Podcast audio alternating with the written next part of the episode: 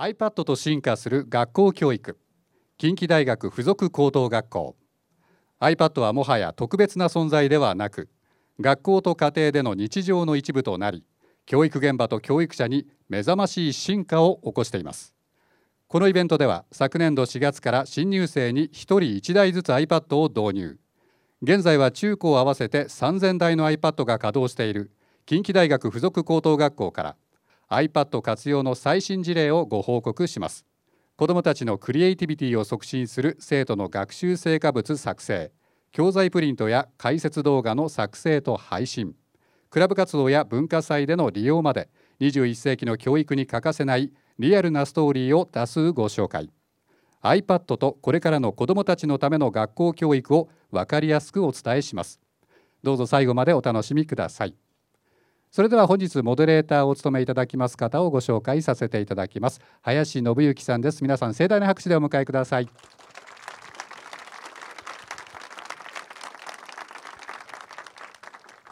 え、皆さんどうもこんにちは、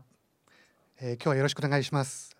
まあ、近代附属高校は実際一人一人の先生方と話をしてみると先生方各々の先生方がやっぱりやりたいということを非常に持っていらっしゃってそこにピタッと iPad が本当にうまく、えー、はまった素晴らしい事例だと思います。今日ですね本当あの先生方に1秒でも長く、えー、話していただくためにですねもうここで私の前説を終わりにして早速若崎学校長からお話をいただければと思います。よろしくお願いします。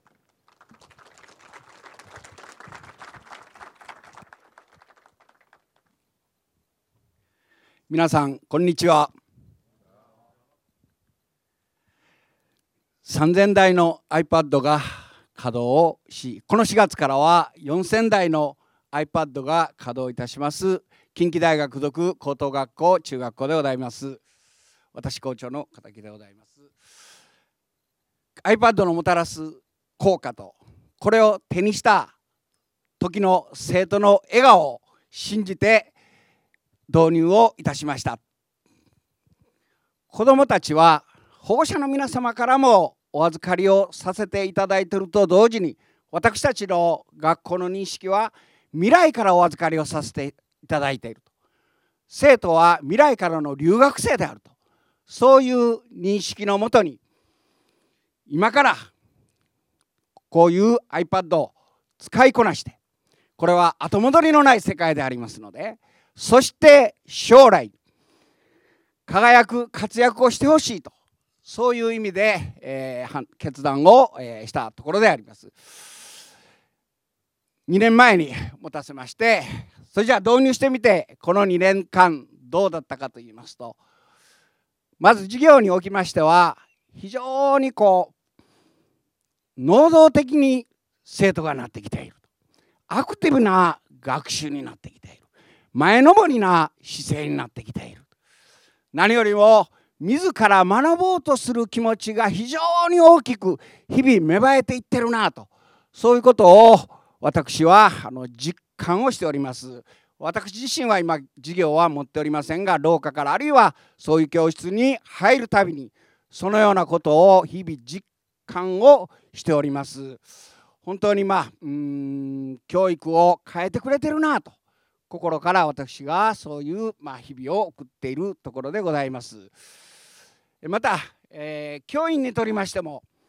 うん、今まで以上に教える喜びが教員の中にこうマグマのようになってきて大きく、えー、芽生えてるなと教える喜びというのが従来のいわゆるまあチョークトークといいますか板書の説明型の授業に比べまして非常に大きくなってきていると、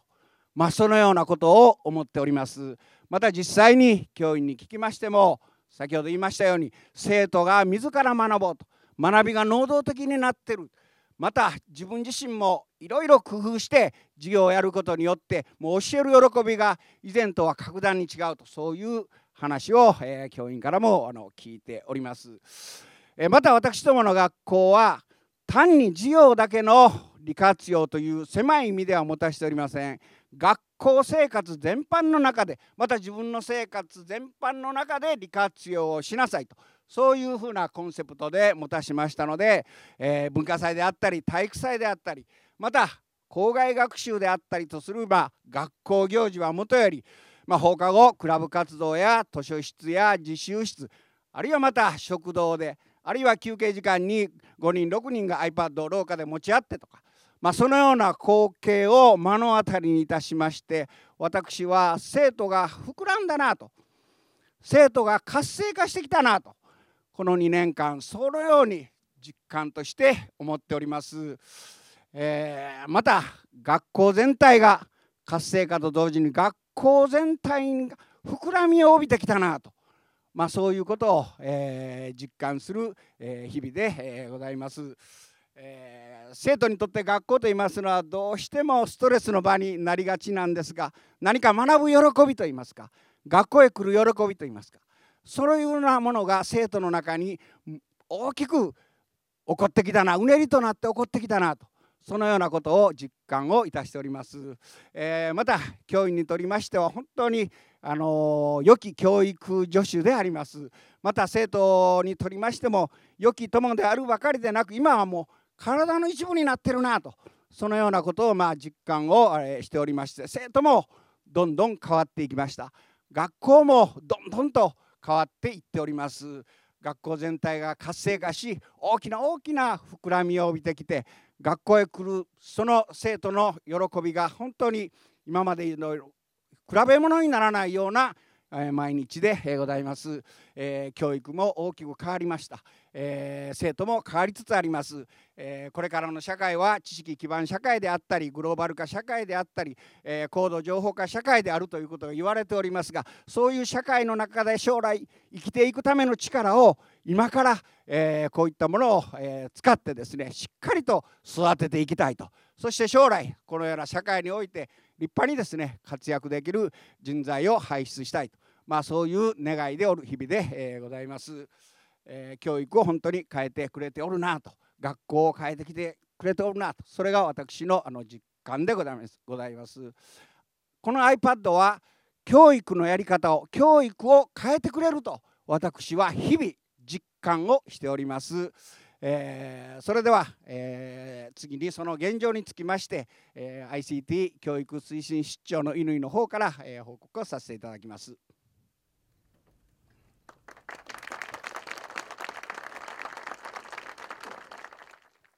どうもこんにちは、えー、近畿大学附属高等学校 ICT 教育推進室長の乾と申します。よろしくお願いします。まあの iPad が教育にどういうふうな効果をもたらしたのかっていうののあの一端をご紹介できればと思っています。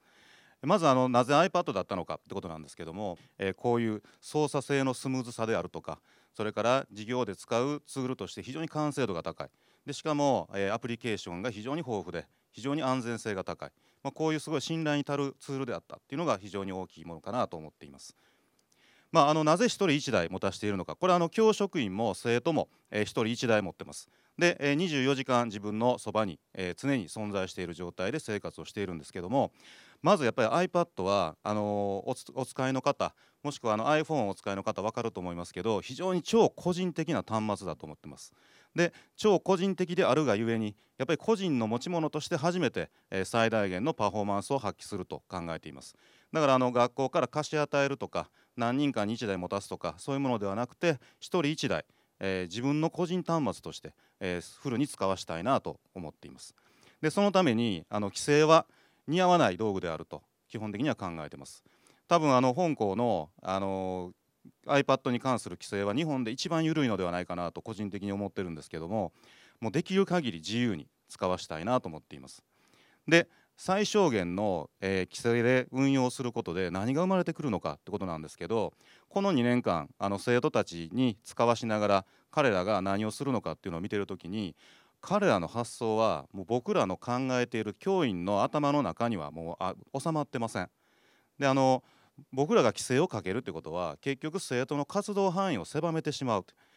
もうそういうことだろうと思ってます。だからあの生徒の能力を先生が見切れない以上えとにかく運用に関しての規制は極力小さいものにしておきたいなと思っています。もう何よりもとにかく先生が生徒の邪魔をしない。もうこれが一番かなと今運用させながら、え感じているところです。まあ、あの実際にどういうふうなあのことが起こっているかっていう、まあ、一例なんですけれどもあの本校に入学を希望する、まあ、保護者生徒に対してオープンスクールという、まあ、イベントを行ってこう広報活動を行ってるんですけどももともとは教職員が、まあ、指導でで、えー、ほとんどが生徒はもうお手伝いみたいな形で今までは運用してたんですが今回あの iPad をこうそういう保護者生徒に紹介するために、えー、ICT 委員という委員が各クラスに2人ずついますので、まあ、彼らにもう君たちに任すからあのイベントを企画して運営してくださいというふうに、えー、お願いをしました。でまあ ICT 教育推進室の立場からはこんなことも言ってほしいなとかあんなふうなことも宣伝してほしいなとかいろいろあるんですけどもうそういうのはとりあえず一回置いといて生徒の目線でもういいと思うところ便利だと思うところどんどん紹介してあげてっていうそういうイベントをやりましたもうその会場の設営からその説明の仕方もうそういうのも生徒たちがあの全部自分で企画してやってくれましたであの場内の案内であるとかあとあのこの横の画像はこれはあの来た生徒っていうかまあ来た保護者とかにこうエアドロップというねこうワイヤレスで送れるシステムがあるのでもし iPhone、iPad 持ってこられた方にはプレゼントしようっていうそういうお土産のこういう画像を生徒が作っていたんですよ。あの最初何をしてるんかなと思ってて。でこれはお土産なんやとかって言い始めて。あじゃあ僕もちょうだいってもらったんですけどもうこういう発想はあの僕らからは絶対出なかったです。だもう任してよかったなと思ってます。で実際にあの説明している様子がこんな感じなんですけども。彼女たちは1年生で初めてプレゼンをしたって言ってました。ただあの初めてとは思えないぐらいの完成度だったのですごい良かったねって言ったら先輩の2年生からいろいろレクチャーを受けたらしいですでそういうふうにあの生徒たちの中でそういう企画運営してでお互い下級生に対してはお互いで指導してで僕らがこう上から説明するよりもはるかに説得力のあるすごいイベントができたと思ってます。まあ、あの実際のその生徒たちがどういうふうに動いているのかっていうのはちょっと生徒直接あの語ってもらいたいと思いますのでよろしくお願いします。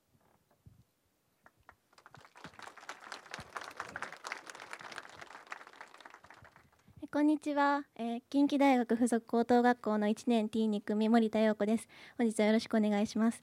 え本日は iPad で変わるということについてお話ししたいと思います。まずサイバーキャンパスについてお話ししたいと思います。サイバーキャンパスはあの私たちにとって非常に重要な役割を果たしています。こちらがあのサイバーキャンパスのホーム画面になります。サイバーキャンパスは情報配信のプラットフォームです、えー、学校で必要な資料があのたくさん配信されてきます。そしてマルチデバイスということで iPhone でサファリからいつでも確認することができます、えー、通学途中やあの空いた時間で好きな時間に見ることができるのでとても便利なものです。私たちの生活にあの不可欠なものとなっています。iPad に配信されてくるものは一つは課題です。これはニュージーランドについてまとめたマインドマップというものです。ニュージーランドについて理解できあの深めることができる課題でした。世界史の教科書も配信されてきます、えー、私の世界史の先生はあのプリントを使って学習するんですがそれも PDF ファイルとして送られてきます。これは私が入学する前に送られてきたプリントです。私は若い男の先生なのかなと想像していたのですが入ってきた先輩あの先生はあの年配の女性の先生であのすごくびっくりしました。えその他にもスクールバスの時刻表やあの期末試験の範囲表えその他時間割などさまざまなものが配信されてきます。えここで私のカメラロールを覗いてみたいと思います。体育祭の画像や文化祭の画像が入っていたり補習の板書が入っていたりします。それだけでなく例題の解説動画があの入っていたりします。これは私が実際に撮影したものです。これでいつでも復習したりするのであの定期テストの対策があのしやすくなりました。では何が変わったのか。一つは勉強に対する意欲です。iPad にはたくさんの資料が入っています。iPad さえ持っていればいつでも好きな時に勉強することができますその気軽さが勉強に対する意欲を高めているのではないかなと思いますえ次は新しいことをする楽しさです iPad はさまざまなアプリをインストールすることができます。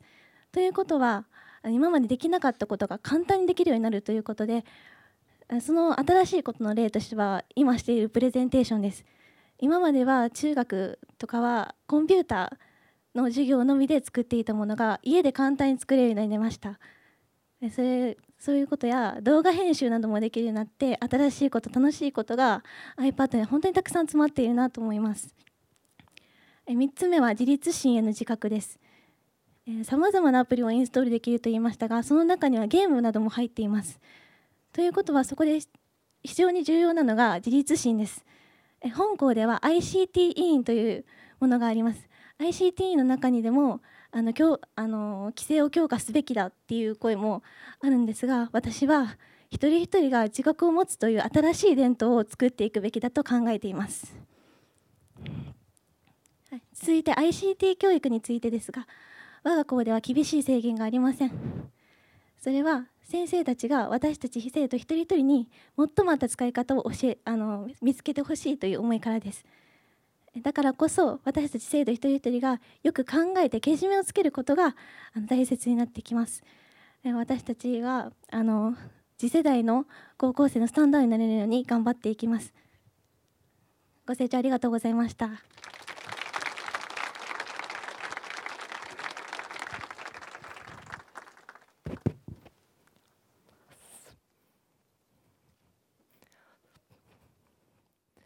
皆さんはじめまして。近畿大学附属高校2年 A7 組14番阿南慎太郎と申します。よろしくお願いいたします。それでは始めさせていただきます。iPad で学ぶということで iPad 導入により学びにどのような影響変化を与えたかそれを皆さんにお話しさせていただきます。4つのポイントということで1つ目のポイントがインターネット。2つ目のポイントがパフォーマンス。3つ目のポイントがアクティベート。4つ目のポイントがディペンダブル。この4つのポイントをもとに皆さんにお話しさせていただきます。はい1つ目のポイントインターネット。もちろん皆さんも利用していますよね。これほど便利なシステムはないでしょう。そのインターネットのパワーを借りることができる。それだけでも画期的ではないでしょうか。2つ目のポイントパフォーマンス。iPad の性能はすごいです。iPad さえあれば何でもできる。おと失礼いたしました。iPad で App Store からアプリさえダウンロードすれば何でもできると言っても過言ではないでしょう。3つ目のポイントアクティベート。私の学校ではアクティブラーニングという授業を授業を行うことがあります。アクティブラーニングとは積極的に学ぶということで生徒一人一人が学んだことを発表し共有する。そして知識をどんどんどんどん深めていきます。これが非常に面白いです。楽しいです。これこそ iPad が与えた新しい時代の非常にユニークな学び方なのではないでしょうか。そして4つ目のポイントディペンダブル。今お話しさせていただいたように iPad はもう学びに欠かせない存在で信頼できる頼りになる相棒であります。え皆さんお気づきでしょうか？4つのポイント。1つインターネット。2つパフォーマンス。3つアクティベート。4つディペンダブル。頭文字を見ていただくと分かると思うんですがこれが iPad であるということにご清聴ありがとうございました。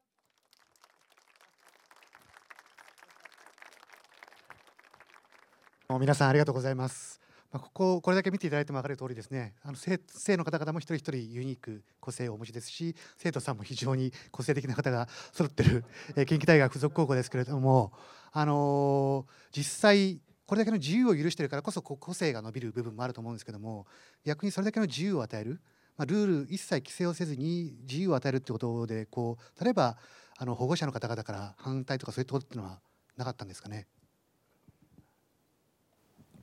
そうですねあのやっぱりゲームとかねあの無制限にやるようになるんじゃないかっていうすごいあの心配する声が最後最初の頃ありましたけどもあの使ってる様子を見てもらってあのまあまあ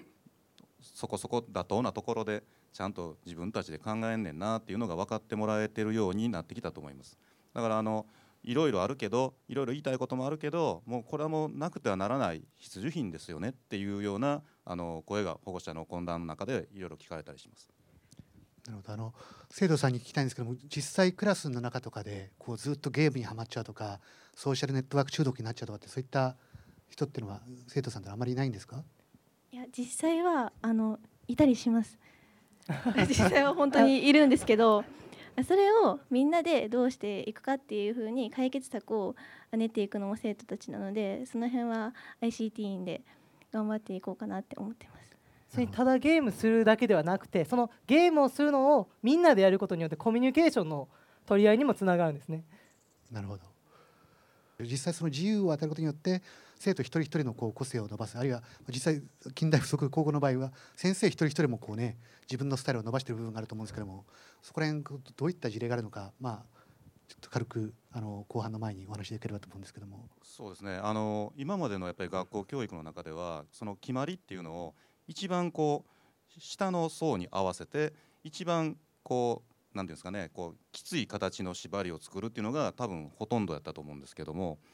やっぱりあの上の子が自由にできる環境を作ってあげないとあの発展性がないなと。特にあの非常に自由に使えるで非常に自由に使うことでメリットのある機会だと思ってますのであの一番できる子が一番不自由しないようにそういう規制を極力外して使わせたいなと思ってます。であの僕たちが考えていた範囲内ではもう全然収まりきれないです。あの逆にもう自分がわからないことを生徒の方に振ることが多くなりました。あのいいアプリないんやけどなんかないかなって言ったらちゃんと調べてきてくれて「先生いいの見つけたよこれはすごい便利だよ」っていうのを教えてくれるので、まあ、それをあの共有アプリにしてね全員で共有してでそれであの学びにつなげていったりとかっていうのはもう日常茶飯です。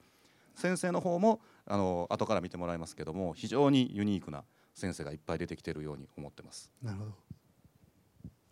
あの私ども教室にですね考えるという言葉を貼ってるんですけど全クラスやっぱりこういったものをってより考える人間をですねそうしないとこれからの社会生き抜いていけないと思っておりますそれでまあ私はですね ICT 教育というよりも ICTT 教育とシンキングステクノロジーとあのそういうふうに思っております。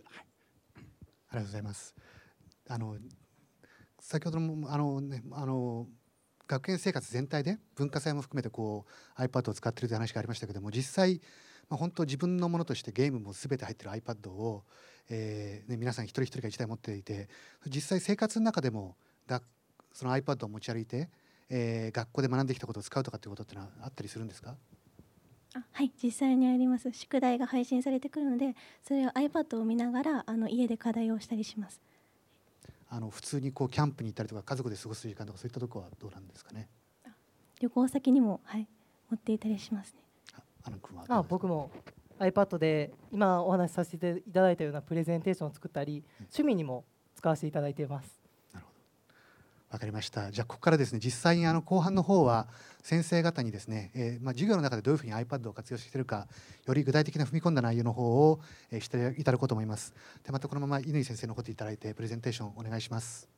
ここからは少しあの教員の方のお話をしようかなと思います。あの先ほどインターネットっていう言葉がありましたけどもなかなかあのインターネットが学校でフルに使われているっていうのがなかったっていうのを最近痛感してます。もともとあの生徒たちは生まれた時からインターネットがあってでしかももう分からないことはすぐに携帯電話やスマホでまずそこで調べるっていうのがファーストアクションなんですけども学校はまだインターネットが導入されたばかりでであのまだまだ先生の方にどう使わせていいのかっていうスキルがないんですよね。だからあの本来一番生徒が調べる一番最初のアクションを学校は禁じていたんですよ。うちの学校も iPad 導入するまではあの携帯電話を禁止してました。だから持つことそのものを禁止してました。だけども実際はまずそこで調べるっていうそういう習慣がもう彼らにはあるのにその手段を封じてるっていうのはこれは学問の場であるはずの教室で一番知識にアクセスしにくい環境を作ってしまってたっていうことに気づきました。あの今はもう自由に使えますので授業中にわからないことがあったら生徒が調べ始める姿っていうのがもう日常茶飯事的に見られるようになりましたまあ、あの1人1台の iPad で何を達成したかったのかっていうのをちょっとご紹介したいんですけどもまずやっぱり iPad は非常に情報収集能力が高いですし発信力表現力の高い機械なのでそれを使ってあの今までなかなか学校で作り出せなかったようなそういうふうな能力を開発したいなというふうに考えています。まあ、あの実際の例なんですけどもあのプロジェクト学習という形の、まあ、目標を設定してそれに対して生徒が自分で取り組んで作るっていうそういうふうな学習方法っていうのが割と一般的になるようになりました。で、えー、これはあのお弁当を作ってあのプレゼンするっていうそういうふうなイベントだったんですけども、まあ、あの生徒たちは大体もう保護者の方に何でもかんでもやってもらってお弁当も作ってもらってだんだんそれが当たり前になって感謝の気持ちすら持てなくなってくるようなそういう状況というのが見られてたのでお弁当を家族のために作ってでその作った時の、え、感想であるとか伝えたい思いをレポートにして提出をしなさいとというような、あの、プロジェクト学習を行いました。でまああのー、それを最終的に評価する段階で今までであれば、まあ、学校の先生がこれはいいなとかこれはもうちょっとやなとかって、まあ、先生の基準で決めていってたんですけどもそういうことはふさわしくないような状況になってきたのであの今これプロジェクト学習に関してはあの生徒たちに相互評価をさせてます。であのこれを全部 PDF のファイルで送らせましたので全部それを閉じてでファイルの状態で作品集として生徒の iPad に配信をしましたでそれを見ながらこう採点をね各自がそれぞれの友達の分をしてでそれを集計してでその結果を個人にフィードバックしてでその個人がまたそれを見ながら自分がやったプロジェクトに対して自己評価をかける、まあ、そういうふうな形で、えー、順位、まあ、成績を決めていくようなそういうことを取り組んでます。でこれまあ最終最優秀賞を取ったのが彼だったんですけどももともとそのお弁当にはいろんな種類があってキャラクター弁当キャラ弁と呼ばれるものをご存知ですか？あの可愛らしいあのなんかねこうマスコット的なものがねお弁当の中に作られてるようなそういうエントリーもあったんですよ。だからそういうのが評価をね集めるんじゃないかなとちょっと心配してたんですよ。まあ受けを狙ったのが当たるんじゃないのかなと。でも優秀賞はこの真ん中の彼なんですよね。非常にオーソドックスで。でしかもすごい手が込んでるっていうのを生徒たちは評価してでこれをトップにしたんですよ。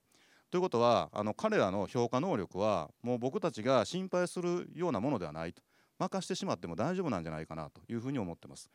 まあ、あの総合評価自己評価に関してあのシートをとりあえず渡しているのが実物がこんな感じなんですけどもねあのそれぞれの出席番号に対してどういうふうな評価をつけるのかっていうのを各自が、まあ、ゆっくりとこう評価してそれを集計してというようなものを、え最終的評価として生徒の成績にしました今後こういう形の評価の仕方っていうのは割とスタンダードになってくるのではないかなと考えてます先生が一方的にいいよとか悪いよとかこここうしなさいとかいうよりもお互い同士を見な見合ってあこれはいいなってこれは真似よってこういうふうにした方が分かりやすいよねっていうのを自分で気づくっていうそういう形のあの学習の取り組みっていうのを今後も進めていきたいなと思っています。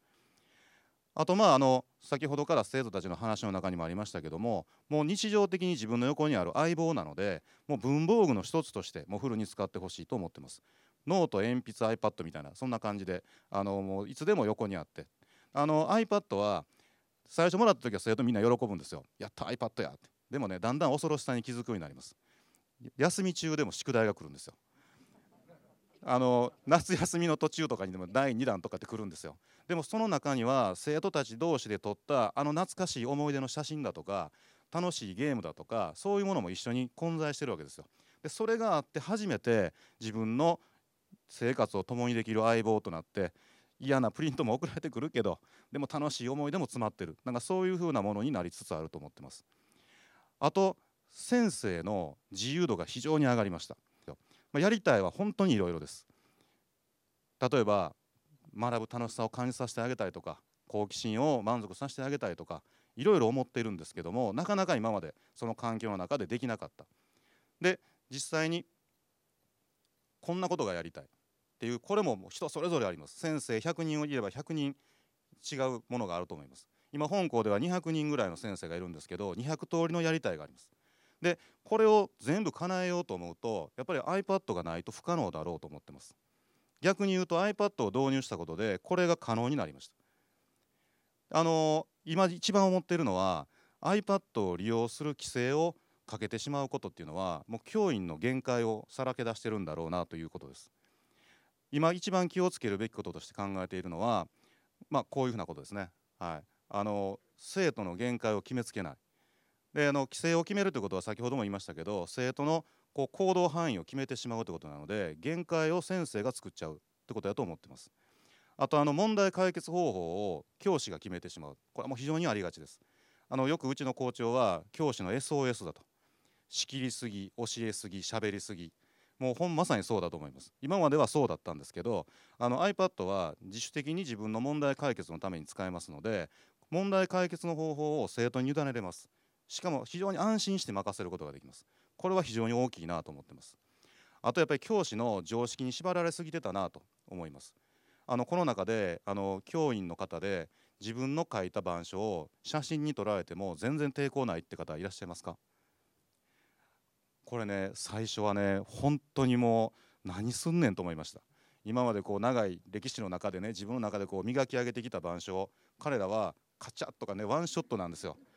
はい。何をするんだとと思ったんですけどね。逆に考えると今までは一番書くのが遅い子に合わせてたんですよ。授業のペースは一番遅い子に合わされてたんですよ。できる子が一番割り送ってたんですよね。でそれに気づきました。なので最近はもう板書そのものをファイルにしても全部先配ってあります。板書する時間すらもったいないなと思うようになりました。でそのことで授業中に非常に自由度が上がったので先ほど彼が言ってたようにアクティブラーニングであるとかプレゼンであるとかそういうふうな能動的な生徒が動く学習できるようなそういうふうなものが、えどんどん取り入れられるようになりました。今教材も全部配信できますし授業の動画も配信できるので学校に来なくても勉強できるんですよ。この間ね実際にあの問題のファイルを授業中に投げてね生徒たちに。でそれをこう送り返してねっていう授業をしてたんですけどもまだ送っちゃダメだよって言ってるのに送ってきたやつがおったんですよ。何も聞いてへんなと。誰やと思ったら休んでるやつやったんですよ。はい、僕がそういう授業をするのを彼らは知ってるので休んでたんだけど枕元に置いてたんですって。だから教材が入ったから答えて提出したって言ってたんですよ。もう来なくても授業できちゃうんですよ。だけどもじゃあなんで学校に来ないといけないのかって。わざわざ顔を合わす必要があるのはなぜなのか。そこがねこれから一番学校で考えないといけないことだと思います。みんなが集まってるからこそできること。生徒と先生が直接対峙してるからこそできることっていうのを今後あの学校では要求されるだろうし僕らは考えていかないといけないなと思っています。まあ、あの今 iTunesU というアップルが提供しているプラットフォームがあるんですけどもあのこれでちょっとカリキュラムを構築しようという企みをしてます。まあ、あの iTunesU は非常に多くの学校が参加しているプロジェクトなんですけども本校の教員も少しずつですけどこれに参加して自分たちのその教育活動をオープンにするようなそういう取り組みをしてます。後からあのまた先生の中で実際に使っている先生にお話をしてもらいますけども、まあ、こういうふうなことが今うちの学校では起こりつつあるというのを紹介できればと思いました。どうもありがとうございまし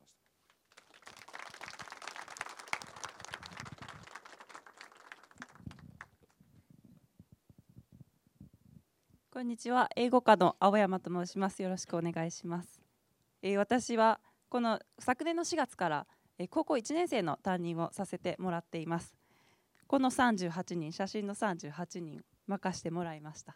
英語に特化したコースということで私は英語の教員免許を取った時からずっと中学生高校生に知ってほしいなって思うことがありました。それは英語っていうのは教科じゃなくてコミュニケーションのための道具なんだよっていう意識をちゃんとつけてほしいなと思っていました。ですから道具ですから持ってて使わないのってあんまり意味がないんじゃないかっていつも思ってました。ですからあしかも英語は使えば使うほどいろんな国の人とコミュニケーションを取れば取るほど自分っていう人間が豊かになっていく。そんな素晴らしい道具ですからそれを磨き上げるために一緒に学んでいきましょうっていうことをこの子たちにも4月入ってきた当初に伝えました。そのためにはやっぱり今までの一斉授業のインプットばっかりの授業ではなくてアウトプットの作業訓練も必要だなと思っていました。ですから彼ら入学当初見てみて克服しないといけない問題点を2つ見つけました。まずは人前で話せないということです。話してはいるんですけれど、まあ、緊張してしまって声が小さくなったり恥ずかしくてニヤニヤしたりもじもじしたりで何よりアイコンタクトが取れなかったりします、まあ、誰もがさっきのアナン君みたいにアナン君みたいにあんな素晴らしいプレゼンテーションを最初からできたわけではありません。ですから、え、週に1回は必ず、えー、人の前に出て話をする訓練をしていこうと決めました。それからもう一つ意見とか理由を聞いてもあんまりこうはっきり伝わってこないんですね。でこれに関しては、えー、前からやりたかったことなんですけどアカデミックライティングの訓練もしていきたいなと思っていました。でアカデミックライティングっていうのはまあ、私がやったことはこのスリーポイントゲームということなんですけれど、まあ、主題があって自分の立ち位置をまず決めます。賛成か反対か。で自分の意見を持つことよりももっと大事なのが何でそう思うのかっていうのを明確に述べることです。3つ。ゲームとしてスピーディーに出せるような練習を訓練をしました。でそれをイントロダクションとそれからボディ。まあ、サポーティングえ、サポーティングセンテンスですね。で最後にコンクルージョン。このルーティンを何回も何回も繰り返して、えー、身につくようにさせたいなと思いました。これはもう英語圏の方では小学校の低学年から大学に入るまでずっと繰り返してやっていることでしてで、えー、じゃあいざ同じ土俵でやっていこうとなった時に彼らにとっては不利になることじゃないかなと前から感じていたことですので、えー、やりたいなとは思っていました。ですけれど従来通りの検定教科書を使ったリーディングとかそれから文法の授業もちろんやります。それにさらに上乗せしてそのスピーキングとかライティングとかをやろうとするともちろん大きな悩みが一つ出てきますね、えー、授業時間数が絶対的に足りないということです。でそこでどうしようかなと思っていた時に役に立ってくれたのが1人1台の iPad っていうことでした。限られたコマ数を活用するためにやったことなんですけど文法演習の回答答え合わせとか解説はもう動画に入れてしまって配信しました。でリスニングも一斉でやってたことをポッドキャストダウンロードさせてで各自でやってきてねっていうことを指示しました。それから音読の発表もやめて、えー、iMovie で音声を録音してそれにバックグラウンドミュージックをつけてそれから挿絵も入れてでメールで提出しなさいっていうことをしました。でそれでコマ数を、えーと、活用したわけですねで最初はそれだけが目的だったんですけどやっていくにつれて、えー、結局良かったなと思うことがたくさんあります、えー、文法演習に関しては、まあ、ちょっと苦手だなと思う子は分かるまで何回も何回も見ることができてあのすごくいいっていう風な反応が返ってきてます。でポッドキャストに関しても今まで、えーと、既製品のリスニングしか聞かせられないことがあの私はちょっともどかしさを感じてたので、えー、ポッドキャストをダウンロードしてその生きた英語に触れることができるっていうのはすごくいいことだなと私は思いました。それから iMovie を使わせると提出してくるものすごくやっぱり生徒のクリエイティビティがもうどんどん膨らんでいって見てる方がすごく楽しいです。それから評価の方も何回も聞けるので、え評価がしやすいっていういい点がありました。でこんなことを続けてきた12学期だったんですけれど、まあ、結構突っ走ってきたので大丈夫だったのかなと思うんですけれど、まあ、テストの点数で測れない生徒の力っていうのは確実についてきてると思います。もちろん繰り返してますので人前で話すのは私よりもずっと上手になってます。それからあ上手にあの並べて英語の文章を伝えることも少しずつでてできてくるようになりました。で何よりも嬉しかったのが、えー、生徒の質問の内容が変わってきたことですね、えー、最近ですけれど先生この表現はこんなシチュエーションでも使えるんですかっていう質問が増えてきました。これってあのやっぱり英語を使うものとして使う前提として考えてないと出てこない質問だと思うんです。そうすると私が一番最初に中高生に伝えたいなと思ってた英語は使うものなんだよっていうのがちょっとずつ浸透してきているんじゃないかなと思います。で振り返るとでも今までの一斉授業ではやっぱりこういった質問が出るような変化はなかったんじゃないかなと思います。その点で、えこういった活動は良かったなと思ってます。ただ私が持っているのは高校1年生ですから卒業までまだまだ時間があります、えー、まだ発展途上ですですから彼らが卒業するまでにやりたいこともちろん人前で話す訓練はもっともっと続けていかないといけないしそれから、えー、ライティングの方ももっと精度の高いものを書けるようにしていきたいなと思ってます。でそれと並行してもっと大事だなと思ってるのが生徒自身が学びのオーガナイザーにそれから教員の方はそれを見守ってヒントを出していくファシリテーターの立ち位置へ移動したいなと思ってます今は私が指示を出して生徒は動くんですけれどその指示をどんどんどんどん減らして、えー、生徒が自分で考えて自分で動いてそれで発信してゴールにたどり着くっていう、え、活動をしていかないといけないなと思ってます。私が彼らと関われるのはあのリミットが時間的なリミットがあるのでじゃあ手が離れた時にその時にでも、ま、学び続けていけられるように準備をすることがあの私の仕事だと思ってますので、えー、そうですねその今まで以上に一斉授業っていうのはもっと減らしていってで、えーまあ、iPad も活用して、えー、いろんな工夫をしてやっていきたいなと思ってます。以上です。ありがとうございました。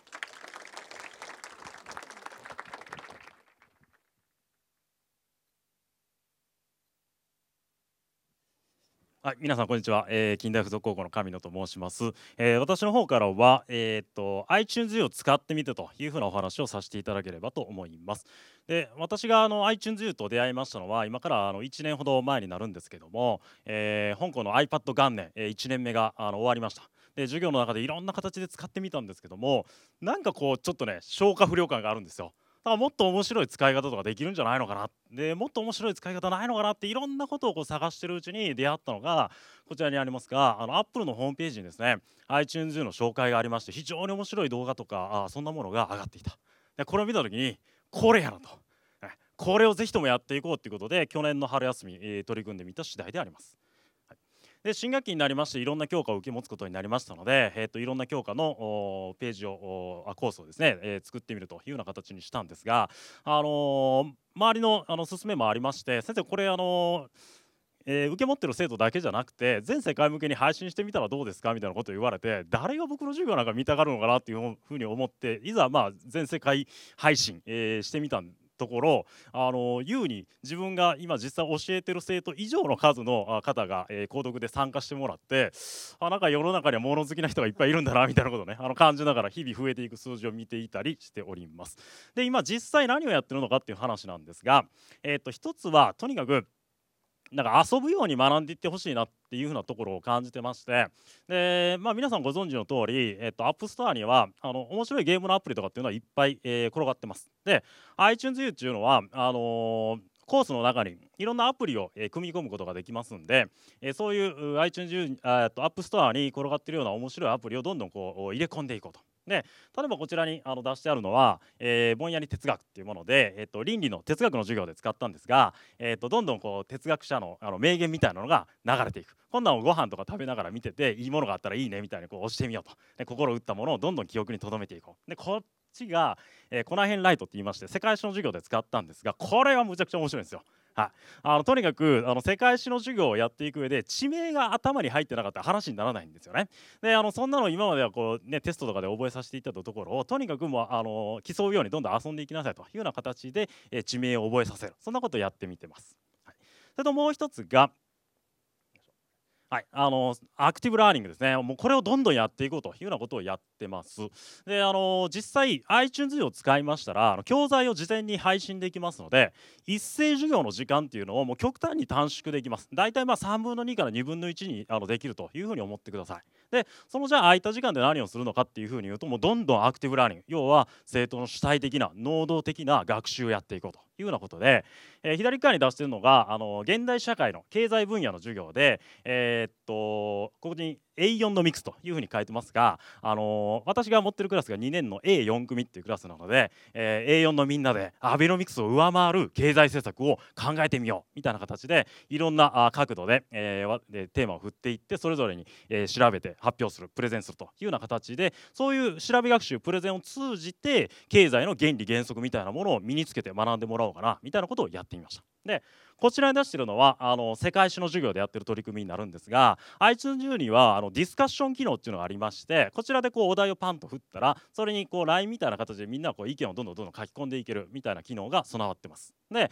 えー日々のニュース時事問題とかっていうのをパッとこう上げてみてこれに歴史的な観点からあ考えると君たちはどう考えますかみたいなことを話題を振ってみる。で、えーみんながいろんなことを書き込みながらあ他の人の発言とか見ながら考えていく。そんなことをいろいろとやってみようとしております。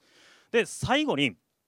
えーやってみてどうなのかっていうようなお話をさせていただきますが実際じゃああのこういうので遊んでみようとかこういうプロジェクトやってみようみたいなことを、えー振ってみたんですが、えー正直最初全然うまくいきませんでした。はい、あのいろいろやってみようっていうふうに言ったところで誰もやってくれないんですよ。ねで、えー次にどういう声が出てきたかっていうと先生なんでこんなことやらないといけないんですか？テストにつながるんですか？何の意味があるんですか？みたいなことを言ってくる。うんでここでなんでこんなことを彼らが言ってくるのかなっていうふうに考えた時にここなんですよ。今までじゃあ彼らがどんな授業を受けてきたんだろうか小学校中学校でどんな授業を受けてきたんだろうかっていうのを考えた時にとにかく教員主体でどんどん教え込む。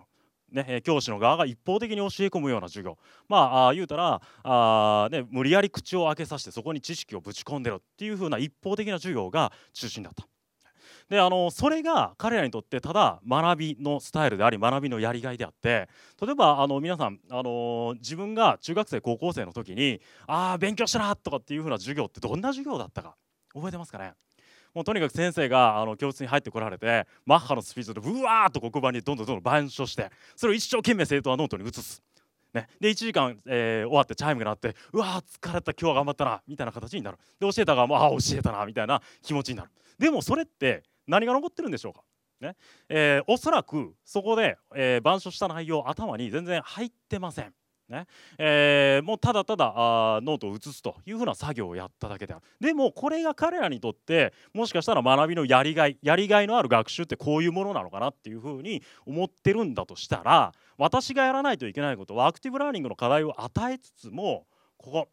やりたい能動的に学びたいっていう気持ちを掘り起こすような作業これも同時並行でやっていかないといけないのかなと。つまり、例えばさっきの A4 のミックスにしても答えないんですよ。明確な答えなんていうものは。でもみんなでそれを考えながら答えをなんとなく出していくっていうふうなこと。これって今の時代にものすごく必要じゃないんですか？ね、今時代はこういうふうに流れていてこういう力がこれから必要になってこういうことに対して喜びを覚えようよ楽しさを覚えようよみたいなことっていうのをとにかく授業の時間いくらでも割いてもしくはロングホームルームとかいろんな時間をどんどんどんどん割いていってとにかく今どういう力が必要でどういうことに喜びを覚えるべきなのかみたいなことをどんどんどんどん話していく。でそうやってそういう話をしていくと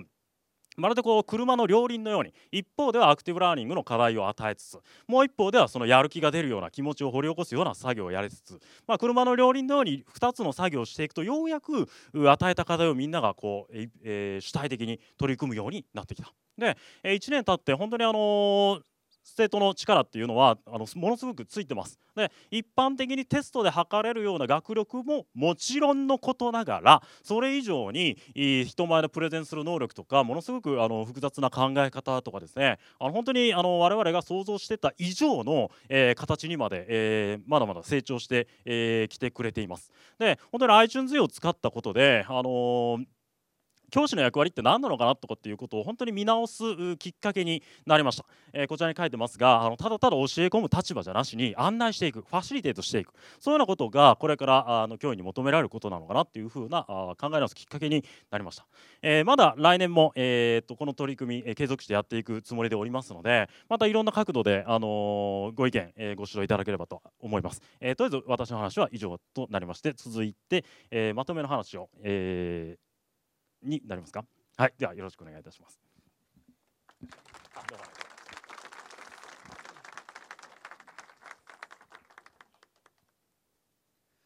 えっと、あの今本校で、えーどんなことが起きているのかあるいはあの生徒たちがどんなふうに使っているのかというお話を、えー聞いていただきました。であのどの学校でもおそらくですけれども、えー iPad を導入したり ICT を導入したりしたらまず最初に起きることは、え教材のデジタル化だろうというふうに思いますしそれからあの先ほどのお話にもありましたようにテクノロジーを応用することで、えまあえっとまあ、授業がですねあの効率化されたり多様化していくだろうということはあの、まあ、想像に難くありません。そして一方あの生徒の側にしても1人1台持ってるということで、えー、自ら調べてまとめ発信できる、まあ、非常にですねあの世界に広がる窓そして将来自分に必要なものに直接アクセスできるというあの素晴らしい道具を手にしたことになっているのかなというふうに思っていてこれは将来的にはですね学ぶことの楽しさとか奥深さを体験する強力な武器になるだろうというふうに思っています。ということで今日聞いていただいたことで教員にとってもそれから生徒たちにとっても、えー、これまでできなかったことができるようになるっていうところまでお聞きいただいたのかなというふうに、えー、思っています。私の方は今感じていることを少しお話をしたいと思うんですけども、えー、自由度が増した授業をどのように再構成していくのかっていうことが今課題として上がっています。多くの方々が本校に視察に訪れられるんですけども ICT を入れて何に使うんでしょうかというご質問があります。これは非常に重要な質問であの私たちが今感じていることはこれまでの授業を良くするためにどう ICT を使うかっていう問いではなくて ICT を入れることによって私たちが本当に今まで教えようとしていたことは何なのかもうちょっと言うと何のために自分が教員になりたいと思ったのかっていうところまで遡ってどのような生徒を育てるのかっていう本質的な問いにまで発展していきます。そしてそうなった時にこの難関大学に入れるんだとかっていうことではなくってこの今のグローバル化した社会の中で本当に必要なものこの子どもたちが厳しい社会で生き抜いていくためにどんな力が必要なのかっていうところまで教員の問いが導かれていくんだろうというふうに思います。あのこのグローバル化社会あの最近第三の開国というような言い方で呼ばれることがあります。第一の開国は明治維新。第二の開国は太平洋戦争の敗戦です。そして第三の開国はこのグローバル化社会に乗り込んでいかないといけない。そして私たちの国は文部科学省を中心としてすでに舵を開国の方向に切ったというふうに感じています。そこで求められているのは21世紀型の学力と言われるものですがあのこれは誤解されるところがあってコミュニケーション能力であったり問題解決力であったりとかっていうところが強調されすぎて今までの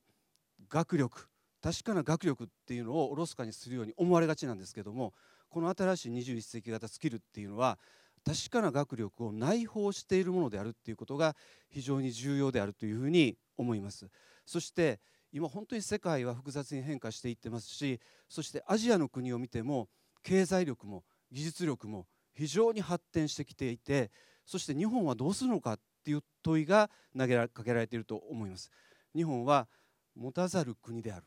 本当に天然資源の乏しい国なんですね。でこの日本を支えてきたのは何かもう一度考えてみれば誠実さであったり本当にこう聡明でしかも魅力のある人たちであるわけでそういう子どもたちを育てることこそ私たちがすべきことではないのかなっていうふうに今感じているところです。そして最後に、えー、少し大切な話だとは思うんですけども私たちが何ができるかっていうことを考えたいと思います。どうしたら子どもたちがそういった力を身につけていってもらうことができるのか。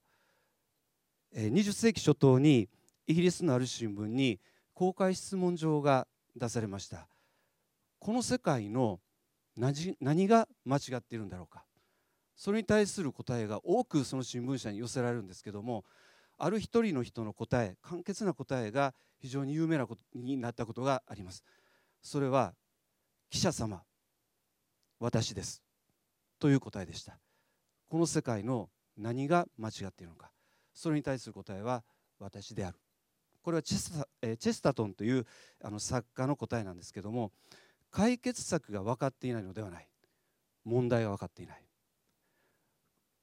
解決策を正しく探るためには私たちは問題を正しく認識する必要があります。教育がうまくいかないのは何か。いろんなせいにしますけどもそれは私のせいだと思っている教員がどれほど存在しているでしょうか。子どもたちを変えたいと思うならまず自分が変わらないといけません。グローバル化する社会で活躍する力をつけようと思ったらまず自分がその力をつけていかないといけないっていうふうに私たちは思っています。ですから今日も見ていただきましたけども先生たちやそして子どもたちあの私たちは今あのこの ICT を導入してうんぬんというよりもそれがきっかけになって子どもたちがそして先生が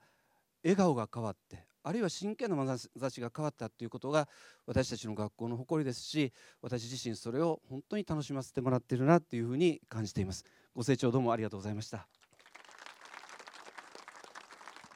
まあ、今ですねインターネットもスマートフォンが2007年に出てきてみんなのポケットの中に生徒さんの一人一人のポケットの中にもですね スマートフォンというものがあって教壇に立つ先生よりかもちょっと検索をすれば圧倒的に大きい、ね、あのはるかにすあのすごい量の情報を持っていて